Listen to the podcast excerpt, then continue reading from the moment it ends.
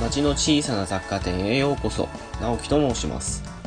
この番組は私の狭くて浅い知識を小さな雑貨店に例えた上でメジャーマイナー面白い面白くない問わず収録日に話したいと思った作品について話すポッドキャストでございます。はいというわけで1ヶ月ちょっとぶりですかね。第3回となります。前回に君の名はを見てくるっていう話をしていたんですけどもいやー仕事の仲間と一緒に見に行こうって話をしてたんですよ。ところがあの何やらまあついてないといえばついてないんですけども。ちょっと部署というかグループの違う人も2人ほどいてでうちのグループにしてもその私とそしてもう1人っていう形で計4人で見に行くはずだったんですけどそれがまたうまい具合にというかちょっと休みがうまく重ならなかったので当初予定してた日は少し無理だと。で一応あのー今の時代便利ですから1日前とかにでもよほど混んでなければネットで予約してすぐに行けるって感じなのでまあ様子見て行こうかって話をしてたんですけどちょっともうあれよあれよという間に1ヶ月間まともに会う日もなく未だに見に行けてないというそんな形でございます。なんか最近もまたねいろいろと面白そうな映画公開してるのでうん、一気に何個か見てくるのもいいかなとかって。一応ねそっちの方はもう約束してしまった都合上一人でとかもしくは他の人と一緒に見に行くことはできないのでうーんとは思ってるんですけどとりあえず他の部分でも気になったものがあったら見に行きたいなーなんて思ってる今日この頃でございます。えーとですね今回の話す内容の前にちょっとこの番組に関してなんですけどもえー、ツイッター上になんですけども、街の小さな雑貨店の次回予告というものを第1回が終わった後から掲載しているのですが、えー、ちょっとこれは、あれ？と、その日の気分によって変えるはずなのになんで1ヶ月後のものがもう次回予告で載っているんだっていう感じのツッコミがあったら嫌だなと思って、ちょっと先にお話ししておきたいなと思うんですが、実はですね、この番組、オープニングとエンディングに関しては、配信日のその日に収録する感じなんですけども、中で話す作品ごとというか、それらは全て前の配信の日というか、なので、第4回の内容ですと、第3回の配信日の日に撮ってしまうという、ちょっとややこしい感じですけども、いう風にしてまして、で、一応オープニングとエンディングだけは時事ネタを含めた上で、その時に話そうかなという都合上、次の月というか、その配信日の日に撮るという形にしてるんですね。なので、ネット上には次回予告という風に書いている時に、過去仮とはつけているんですけど、実際にもう収録済みだと。ただ何らかの事情でちょっとこの作品載せられないなとか、もしくは何かの作品を削らざるを得ないなとか、そういう個人的な都合も踏まえまして過去仮にしてるっていう、そんな形ですね。なので、一応その日の気分で撮りたいものを撮ってはいるんですけども、次回予告という、なんとも不思議な事態が起きているということなので、その辺、ちょっと変だなと思われた方いらっしゃいましたら、そういう都合で撮っておりますので、ご容赦ください。はい。というわけで、今回の内容なんですけども、まず、1本目がですね、えー、アイデンティティという、まあ、有名な映画なんでね、ご存知の方も多いと思いますけども、え2003年の、まあ、洋画ですね、が、まず1本目として挙げさせていただきまして、で、2本目なんですけども、これも有名なタイトルだからご存知の方多いと思いますけども、ダイヤーゲームについて取り上げたいと思っております。ダイヤーゲームに関しましては、漫画版と、あとドラマ、映画版というのがあるわけですけれども、今回は、あえて漫画版ではなくて、ドラマ、映画版の方を準拠でお話ししていこうと思いますので、ちょっとあの漫画版と内容も違ったりする部分もあるので、その辺の部分を踏まえた上で聞いていただければと思います。そして3つ目なんですけども、えー、生贄投票。えこちらなんですけども、小説版がもともと原作らしいんですが、ちょっと私まだ読んでいない都合上もありますので、漫画版の方を準拠でお話ししていきますので、こちらの方も結構漫画版と小説版は内容が違うらしいので、ちょっと小説版だけ読んだよって方は一部違ったりするのかもしれませんが、その辺もご容赦いただければと思っております。というわけで、街の小さな雑貨店第3回、どうぞお聞きくださいませ。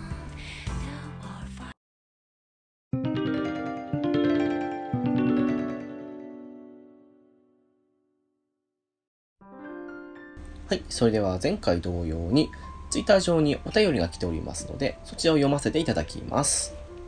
まず1通目、ジンさんからいただきました。ありがとうございます。街の小さな雑貨店の第2回を拝聴しました。今回も楽しく聞かせていただきました。キューブは見たことがあり、とても面白かったですね。ベイビーステップは E テレで見てめっちゃハマりました。テニス漫画では一番だと思います。ユーベルブラッドは気になりました。ということでした。ありがとうございます。そうですね、キューブは有名な映画ですので、おそらく見たことある方もいらっしゃるだろうなというふうに思ってましたが、ジンさんも見たことがあるということで。ベイビーステップはちょうど今 NHK の方でやってますしね、確かに、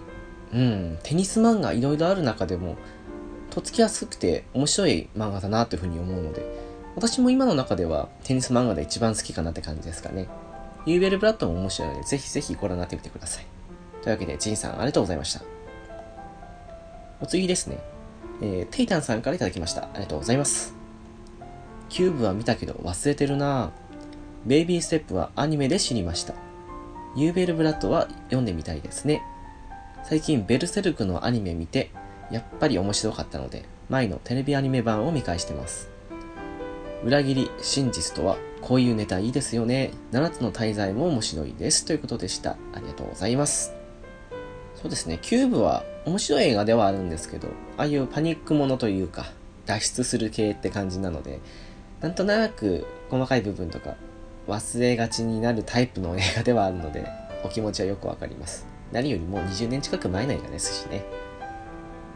やっぱりベイビーステップはあれですね、アニメ版の人気もそうですけども、知名度上がってきてるんだなっていうのがつくづくわかりますね。最初に買い始めた頃には、もうほんと知る人ぞ知るみたいな感じの扱いされてて、もっと広まってくれないかなと思ってたんですけども、大人気なようで、個人的にはやっぱ嬉しいですよね。ベルセルクもそうですね、あれは多分、つい最近やった方のお金になったんですかね、テイターさん。でもやっぱそうですね、ベルセルクもそうですけども、ああいうダーク系のファンタジーって何か惹かれるものがありますよね。テイタンさんも多分、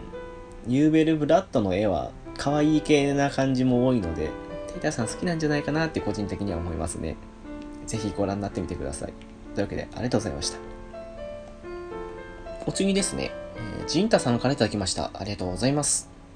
キューブ、懐かしい。同監督のエレベイテッドはご存知でしょうか？キューブのプロトタイプと言われてる20分ほどの短編です。舞台はエレベーターの中のみで登場人物は3人。当時、キューブの特典映像で見れて、僕的には本編より衝撃的傑作でした。ということでした。ありがとうございます。いやー、ジンタさんにエレベイテッドの話でツイートをさせていただいたんですけども、いやーすいません、あの、ジンタさんからあの、動画を送っていただきまして、して、こここんなやつでしたよねって送って、あれそうでしたっけ？って感じのやりとりがあって、改めて見たんですけど、すいません、違う映画の話してました。ただ、エレベイテッドに関しては、あ、見た時に、あ、これ見覚えあるっていうのは確かに思いましたね。そうですね、皆さんやっぱりキューブご覧になってる方多いというのもあって、どうなんですかね、あれ。一応3部作的に終わりましたけど、まだ続いてたりとかそういう続く予定あるのかなって感じは。よく、パチモノ的な感じで、ちょっと、ね、タイトルだけ似てるけども、違う映画だったっていうのが多いので、なんとも言えないとこはありますけどもね。結構同監督とかそういう監督縛りで見る方も多いですしね。もしくは、やっぱり多いのは出ている俳優さんだったりとか女優さんで見るっていうのもあるかもしれないですけど。陣太さんなんかは私なんかでずっと映画とかいろんなものをご覧になってると思いますので、それこそね、もう陣太さんがされている人学は大好きなポッドキャストなので、もし、まあ、ないと思いますけど、このポッドキャストをお聞きの方で、拝聴したことがない方いらっしゃいましたら、聞いてみてください。というわけで、陣太さんありがとうございました。お次ですね、浅沼さんからいただきました。ありがとうございます。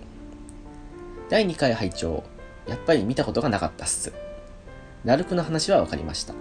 桜といえば、細身の白いスティックに黒の模様が入ってるのが特徴で、使ったことありますが、すぐに折れた記憶がかっこ笑い。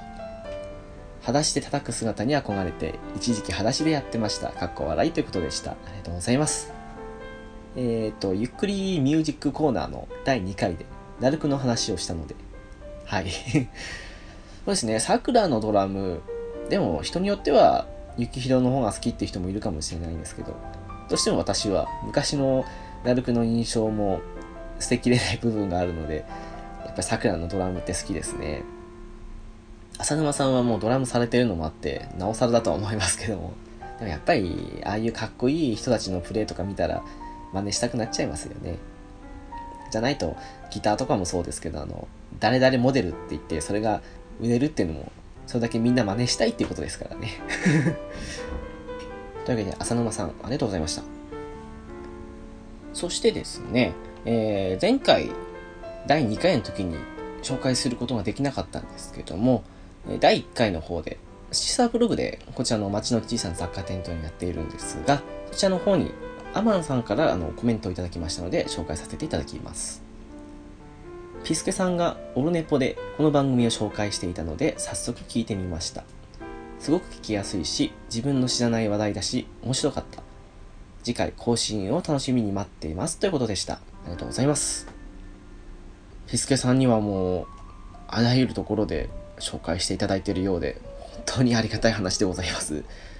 そしてアマンさんには、ポッドキャストの方のレビューにもコメントをいただいておりまして、この場を借りてになりますが、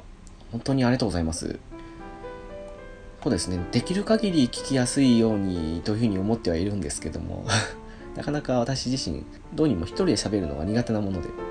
悪戦苦闘はしていますが、それでも聞きやすいと言っていただけるのはありがたいなというふうに思っておりますので、これからもちまちまとなりますが、やっていきたいと思いますので、どうぞよろしくお願いいたします。というわけで、アマンさんありがとうございました。今回いただいたお便りはこんな感じですね。というわけで本題に入りたいと思います。というわけで1本目なんですが、えーアイデンティティという映画ですね。先ほども言いましたけども、2003年の映画となります。そうですね。ジェームズ・マンゴルド監督の作品なので、ご存知の方も多いと思いますけども。そして彼の作品ですと、17歳のカルテとか、あと、3時10分決断の時とか、あと、ウォーク・ザ・ラインとか、その辺も有名ですかね。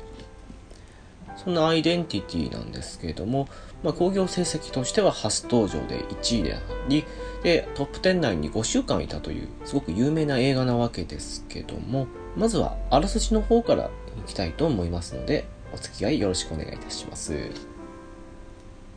まず、死刑囚のマルコム・リバースという男の視点から始まります。えー死刑囚マルコム・リバースは連続殺人の犯人として捕まり明日にも死刑が執行される状態にありましたしかし死刑執行の前夜マルコムの日記が発見されその内容から再審議が行われることとなりました。一方場面は変わりまして夜大雨の中を車で走る家族の視点に移ります。公道を走り続けている途中道に落ちていたヒールを踏みつけてしまい車のタイヤがパンクしてしまいます。雨が降り続ける中車の修理をする夫ジョージとそれを見守る妻アリス。アリスは夫の様子を伺いながらもこれと一定することがなく車内で待っている息子のティミーを見守っていると突然後ろから来た車にはねられてしまいます。その車を運転していたエドという男は雇い主である元女優のカロラインの生死を振り切って車を降り跳ねられたアリスの容体を伺います。携帯で救急車を呼ぼうとするものの携帯の電池は切れておりエドは車にその家族を乗せて近くのモーテルに連れて行きます。しかし大雨の影響でそこでも電話は使えずどうすることもできない状況。エドは助けを求めて単身車で出かけていきます。その途中雨で事故に遭った娼婦のパリスという女性と遭遇します。さらにその場所に通りかかった新婚のカップルドゥとジニーに出会うのですが彼らも携帯を持っておらず豪雨の中立ち往生してしまい結局4人はモーテルに引き返し泊まることになります。エドが出かけているうちにモーテルには別の客人が訪れます。殺人犯を移送中の警察官ロードと殺人犯であるロバート。彼らもこの雨の中身動きが取れなくなりいやおうなくモーテルに来る羽目になったのだと言います。女優の運転手をしているエドと女優のカロライン。エドが誤って車で引いてしまったアリスそしてその夫のジョージ息子のティミ。ー雨の中出会った娼婦のパリス。同じ場所で出くわした新婚のルーとジニー。警察官のロードと彼が輸送中だった殺人犯のロバート。奇妙な偶然で集まったこの10人の客人とモーテルの支配人であるラリーを合わせた11人はモーテルで不思議な一夜を過ごすことになります。助けが来ない中エドは自ら車で引いてしまったアリスの首を裁縫道具を使って縫い見よう見まねで覚えたという応急処置をします。脈も安定しひとまずは命の危険を回避することに成功。ですがエドは異様な音に気がつきます。雨が降り続ける中音のする建物に向かうとそこはコインランドリーでした。いくつかの乾燥機が回っています。それを一つ一つ開けて確認するエド他のものとは違う音がする乾燥機を開けるとそこには衣服と一緒に何かが回っていました。ある種の予感が働きエドが乾燥機の中を確認したところそこには彼の雇い主であるカロラインの首が入っていました。その場に駆けつけた警察官のロードと支配人のラリー。ロードは真っ先に自分が連れてきた殺人犯のロバートを疑い自分の部屋のトイレにつながれているはずの彼を確認しに向かいます。ですが繋いでいたパイプ部分は外されそこにロバートの姿はありませんでした。急いで宿泊客全員を集めてエドたちは囚人が脱走したという事実を説明します。パニックに陥る人々を静かにさせ警察官のロードそして元警察官だということが発覚したエドの二人は脱走したロバートを探しに向かいます。ところがその間に第2の殺人が行われてしまうといったそんなストーリーでございます。この作品の大きな見どころといたしますと一見するとですねよくあるクローズドサークルといいますか、まあ、あの吹雪の中の山荘であったり嵐の中の孤島みたいなある特定のエリアから抜け出せずそして周囲に助けを求めることもできないというそういう状況下の中での殺人事件というそういう話なんですけどもただですね普通のそういうミステリーものと違うというかまずですねこれは後々わかることなんですけども実はそこにいる全員誕生日が同じだったりとかそして誰かが死んだ場所というか殺される場面までは見てないんですけどもその死んだ後のその死体といいますかを目の当たりにはしているんです。ただですね死体があってそしてその死んでいる手口からも殺人であるとはわかるんですけどもその死体がですねふとした瞬間に消えてなくなってしまうんですね。明らかにこれ運び出すのも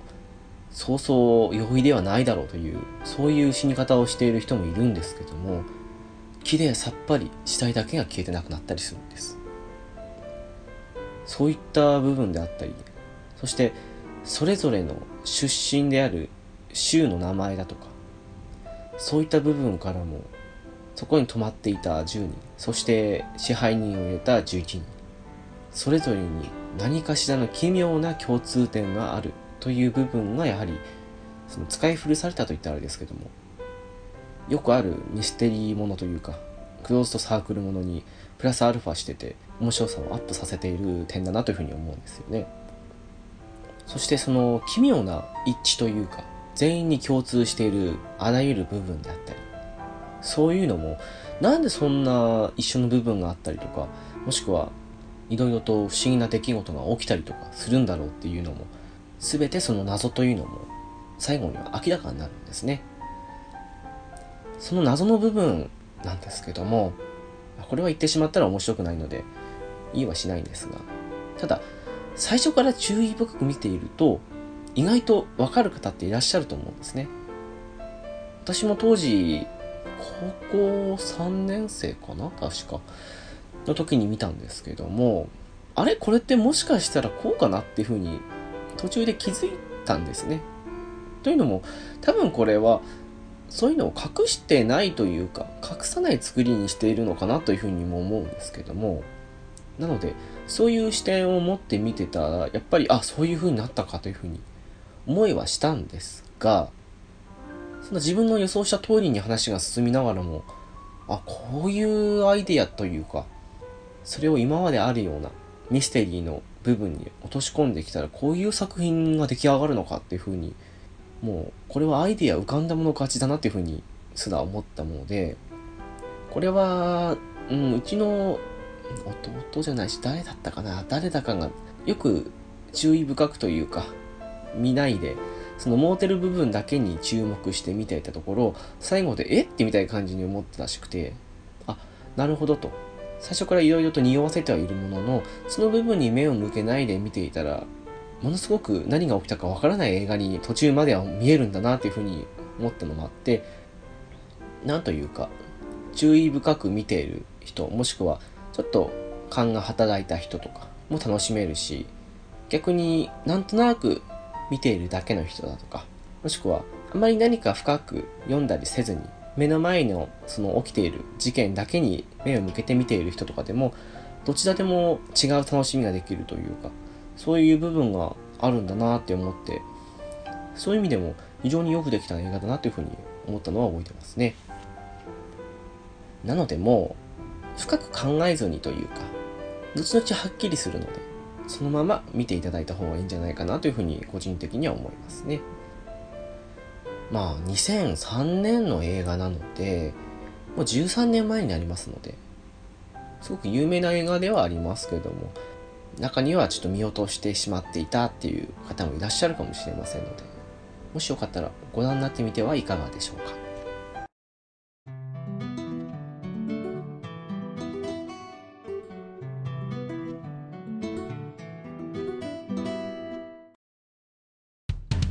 ゆっくりミュージックコーナー。皆さん、こんにちは、こんばんは。このコーナーは、古今東西あらゆるジャンルの音楽を、その日の気分で紹介するというコーナーです。今回紹介する曲は、アメリカのプログレッシブメタルバンド、ドリームシアターの、アナザーデイ、という曲です。1992年に発売された、セカンドアルバムに、収録されている曲です。鳥虫の曲は、非常に聴きやすいものから、激しいものまで、幅広い音楽性と、メンバー全員のテクニックの高さも相まって、好きな方も多いのではないでしょうか。アナザーデイは、美しくもかっこいい、至高の名曲なので、ぜひお聴きになってみてはどうでしょうか。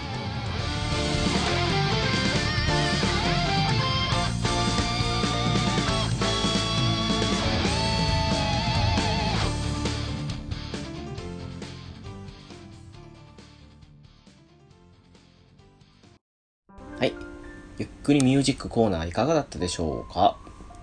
そうですね。ドリムシは結構好きな方多いんじゃないですかね。特にこのアナザーデイが入っていたイメージズワーズっていうアルバムなんですけども、まあ、もう本当に別にロックとかそういうのが好きじゃなくても、聴いてて素晴らしいなって思う曲も多いと思いますので、個人的にはぜひ聴いていただきたいなと思いますけどね。アナザーデイ自体、すごく綺麗な曲なんですよね。もちろんすごくキー高かったりとか、ギターソロがかっこいいとかそういうのもあるんですけども、本当第一印象はほとんどの人が本当美しい曲だというふうに思うと思いますので、そういう意味でもおすすめかなと思いますね。もう1曲目のね、プルミアンダーっていう曲からしても素晴らしいので、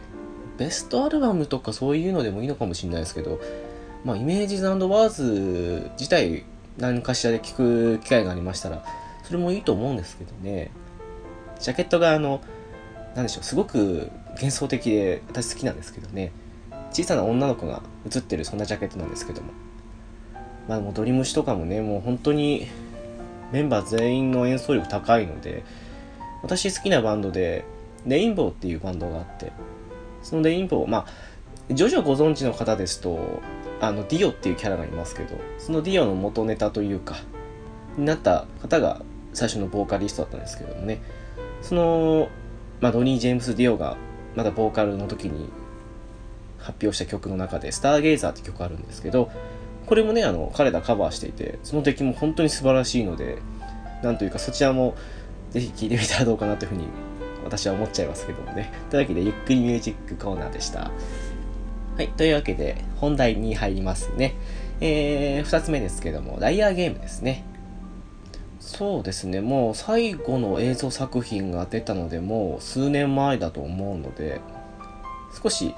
忘れられがちになってきてる今日この頃なのかなっていう、そんな雰囲気もなくはないですけども。漫画版と、そして漫画を原作にして作品を作るとあまり当たらないことが多い中で、この作品はどちらも人気があったかなっていうふうに思うんですけどね。で、私これ最初漫画から入って、そこからドラマ化して、そして私戸田恵梨香とか好きなので、ああ、出るんだってことで見たんですけども、うん、そうそうないです。原作よりもドラマとかそっちの方が好きだったパターンって漫画版も非常に面白いんですけども、ただ私これに関して言えば、ドラマ映画版の方が好きかなっていう、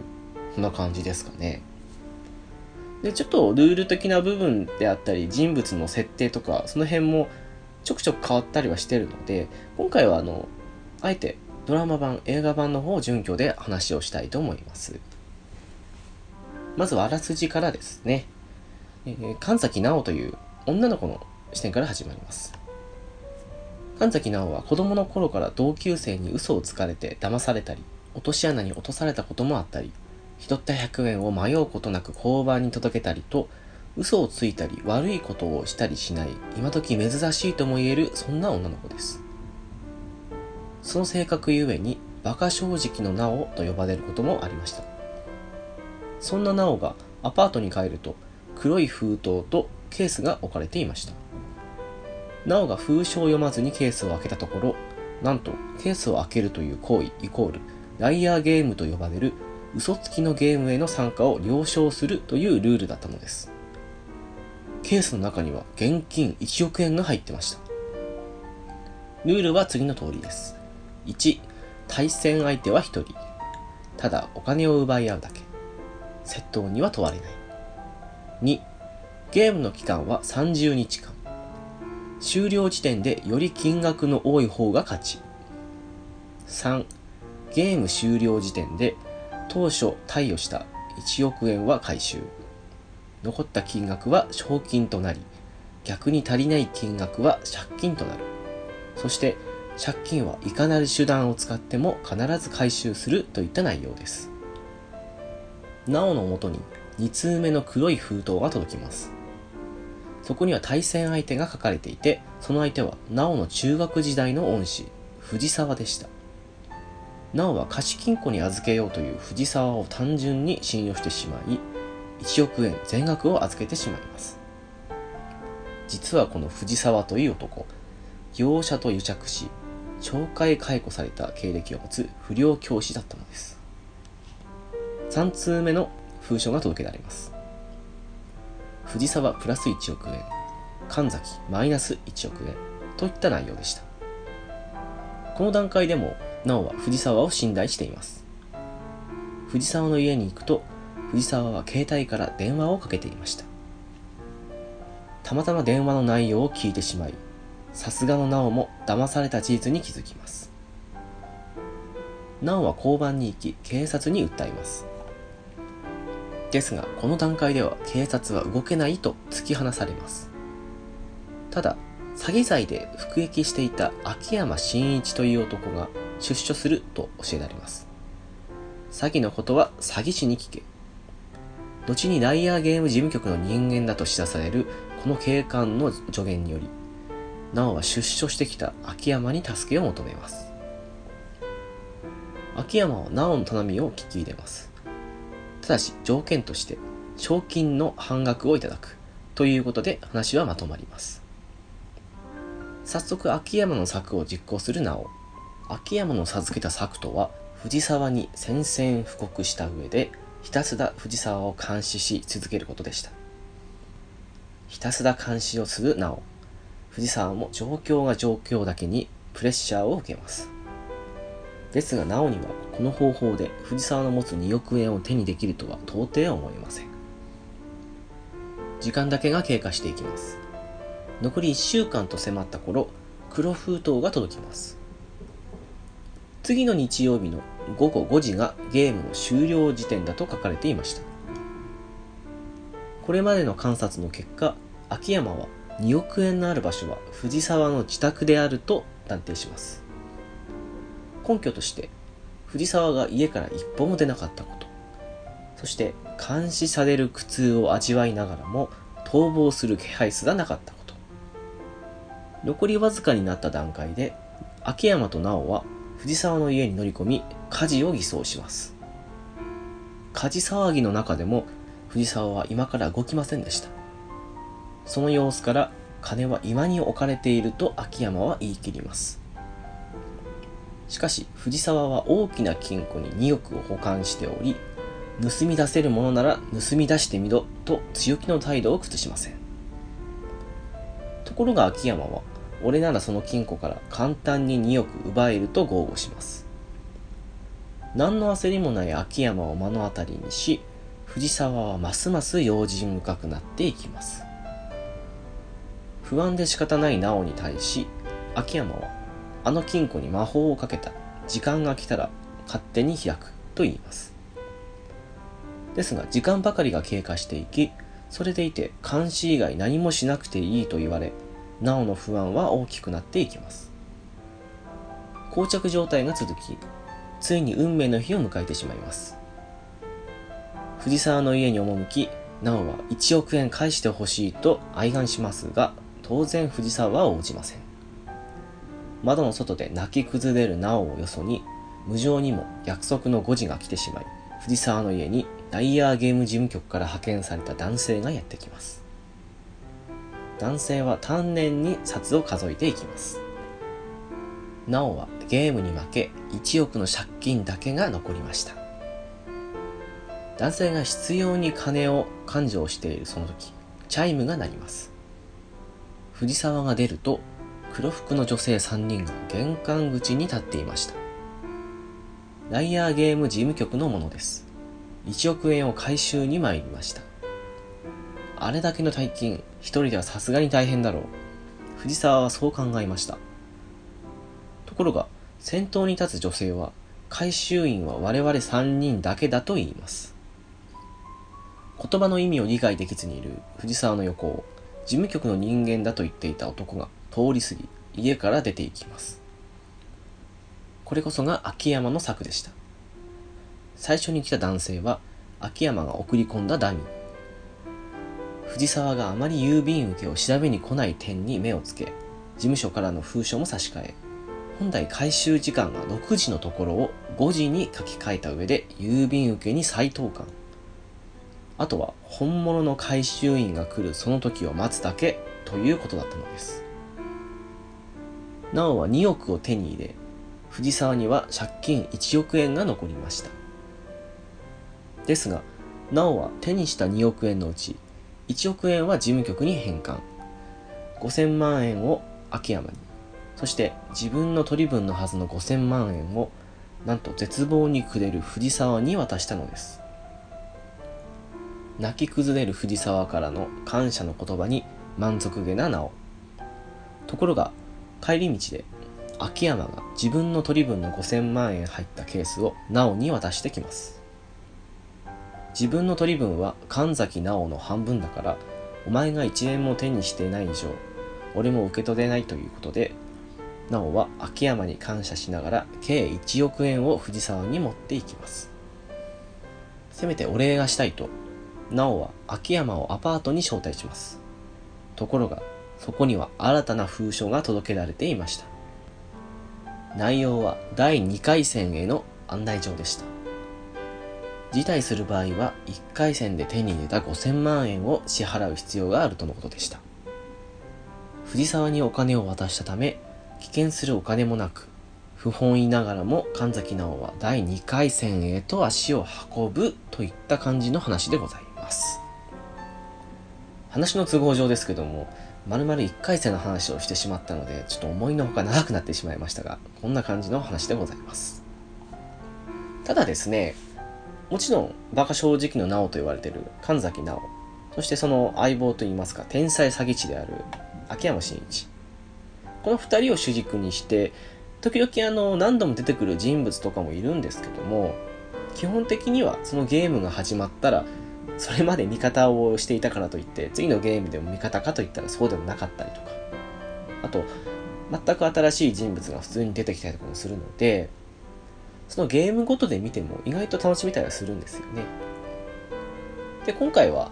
第1回戦ということで1対1の戦いでしたけどもまあなおの方には秋山がいましたけどもただ2回戦以降になってくると対戦相手というかそういうのも全部含めた上で誰が敵誰が味方まあ、その辺も誰を味方にするのか誰を敵にするのかじゃないですけどそういった中での嘘つきのゲームが展開されていくわけですね、えー、今回はドラマ版と映画版を準拠に話したいと思いますのでその辺についての情報なんですけれども現時点ではドラマ版としてシーズン1とシーズン2そして映画版として2作品リリースされております。シーズン1でライアーゲーム1回戦そして2回戦敗者復活戦3回戦が行われそしてシーズン2で4回戦とセミファイナルが行われます。そして映画1作目ですがタイトルはライアーゲームファイナルステージ。このタイトルからもわかる通りこれまでの流れのままで決勝戦が行われます。そして映画2作目となるライアーゲームリボーン。こちらはファイナルステージからさらに数年後を舞台にしておりましてヒロインが変更されています。そして原作ではセミファイナルあたりだったと思うんですけども、えー、イストリゲームと呼ばれるゲームを、まあ、映画風にアレンジした内容となっております。まあ先ほども少し言いましたけども、人間関係などは軽い付き合いレベルで、で、毎回ゲームが変わるごとに、その辺の関係性とかも変わったりとか、そしてゲームの内容も、ルールも毎回変わって、その度に必勝法を見つけたりとかそういう話になっておりますので、一応どのゲームから見ても楽しみは楽しめるんですけれども、やっぱり順番通りに見た方が楽しいかなと思いますね。そんなキャッチコピー、シーズン1ですけども、1億円もらえるならどんな嘘だってつけるでしょ。そしてシーズン2のキャッチコピーは、世界中の嘘つきたちへ、ドラマでサバイバル、映画でファイナル、といったものですね。で、これをね、やっぱり作品として私漫画版よりもこっちの方がドラマとか映画の方が好きっていう理由として大きく分けると2つありまして1つはですね劇中で使われてる音楽がですねあの Perfume とかキャリーパミパミのプロデュースを手掛けていることでも有名ですけども中田康隆さんが手掛けてるんですね私自身彼の作る音楽ってすごく好きなのでそういうのも含めて盛り上がるなというか聴いてて結構テンション的に高くなってくるなっていう風になる要因の一つなんですよね。Perfume とかに提供している曲聴いても、やっぱりすごいなっていう風に、うん、いいなと思いますけども、それ以外の部分でも才能を発揮しているというか、やっぱりできる人はできるというか そういう意味でもね、やっぱり彼の作る曲って好きだなっていう風に思わせてくれるような、そんな作品の一つでしたね。そしてですね、結構有名な人もちらほら出てはいるんですけども、あまり見かけたことのないような方とかも出たりとかしてるんですね。皆さん、ほんとその、なりきってるというよりはもう独自のキャラを作り上げた上で、それをやっているって感じがして。まあ、濃い役の人もいればっていう感じですけども、皆さんうまいんですよね。もうメインどころで言うと、秋山真一をやっているのが松田翔太さんなんですけども、まあ最近よく au の CM とかでね、桃太郎とかで見たりしますけども、他の作品とかで見て、そしてもちろんその CM とかで見てもそうなんですけども、どこで見てもやっぱり最初によぎる彼の印象って秋山なんですよね。それぐらいもう刻まれるぐらいにいい演技だったなと思いますね。人によってはね、少しくどいというか、言い回しとかも演技しすぎてるんじゃないかみたいな感じに言う人もいるかもしれないんですけど、私は結構あれが好きでしたね。でね、もう私の大好きな戸田恵梨香さんですけども、もう彼女はね、神崎直役をやってるんですけども、非常にうまいですね。あの、神崎直の素直さとおバカ加減というか、その辺をうまく演じられてるなと。デスノートの時もそうでしたけど、やっぱりいいなと思いましたね。私どっちかっていうとこっちのイメージなんですよね。デスノートとかよりも。あと、ノブタをプロデュースとかにも出てたと思うんですけども、うん、イメージ的にはやっぱこれかなっていう。もう彼らの演技もそうですし、他の脇を固める人たちの演技もほんとすごくて。まあ多分メインどころというかその二人を除いた上で誰が一番印象的だったかと言われておそらく多くの方がこの人だって思うその人物って福永裕二役の鈴木康介さんだと思うんですよねもうねすごいですね結構漫画版の方でも福永っていう人物は癖のあるタイプではあるんですけどここだけに関して言えばこちらの方が突き抜けてるというかもうね、すごいですね。あの、なりきり感というか、あの、人を小馬鹿にした感というか。もうね、あれはぜひね、見ていただきたいなと思う感じですよね。多分誰もが好きだと思いますけどね。見た方だったら。そういうね、あの、いろんな方々の演技も良くて、そして雰囲気もその音楽含めて非常に良くて。そして漫画でももちろんすごく分かりやすく説明されてはいるんですけれども、やっぱり映像の上で説明されると動きがありますからね。動きがある分分かりやすいというか、あ、こういう意味でこれは必勝法なんだなとか、こういう形であの、必勝法だと思っていたものを破っての逆転劇というか、そういうのをしたんだなっていうのが分かりやすくて、そういう面も含めてね、まあ、ちょっとあの映画の2作目に関して言えば、うん、賛否あるっちゃあるんですけども、それ抜きにしてもまあ、すごく、うん、原作以上に個人的には好きだったなっていう数少ない作品の一つですかね。意外ととっつきにくいイメージあるかもしれないですけど、そうですね、第1回戦、第2回戦ぐらいまでを少し DVD で借りてきて、シーズン1の方ですけどね。それで、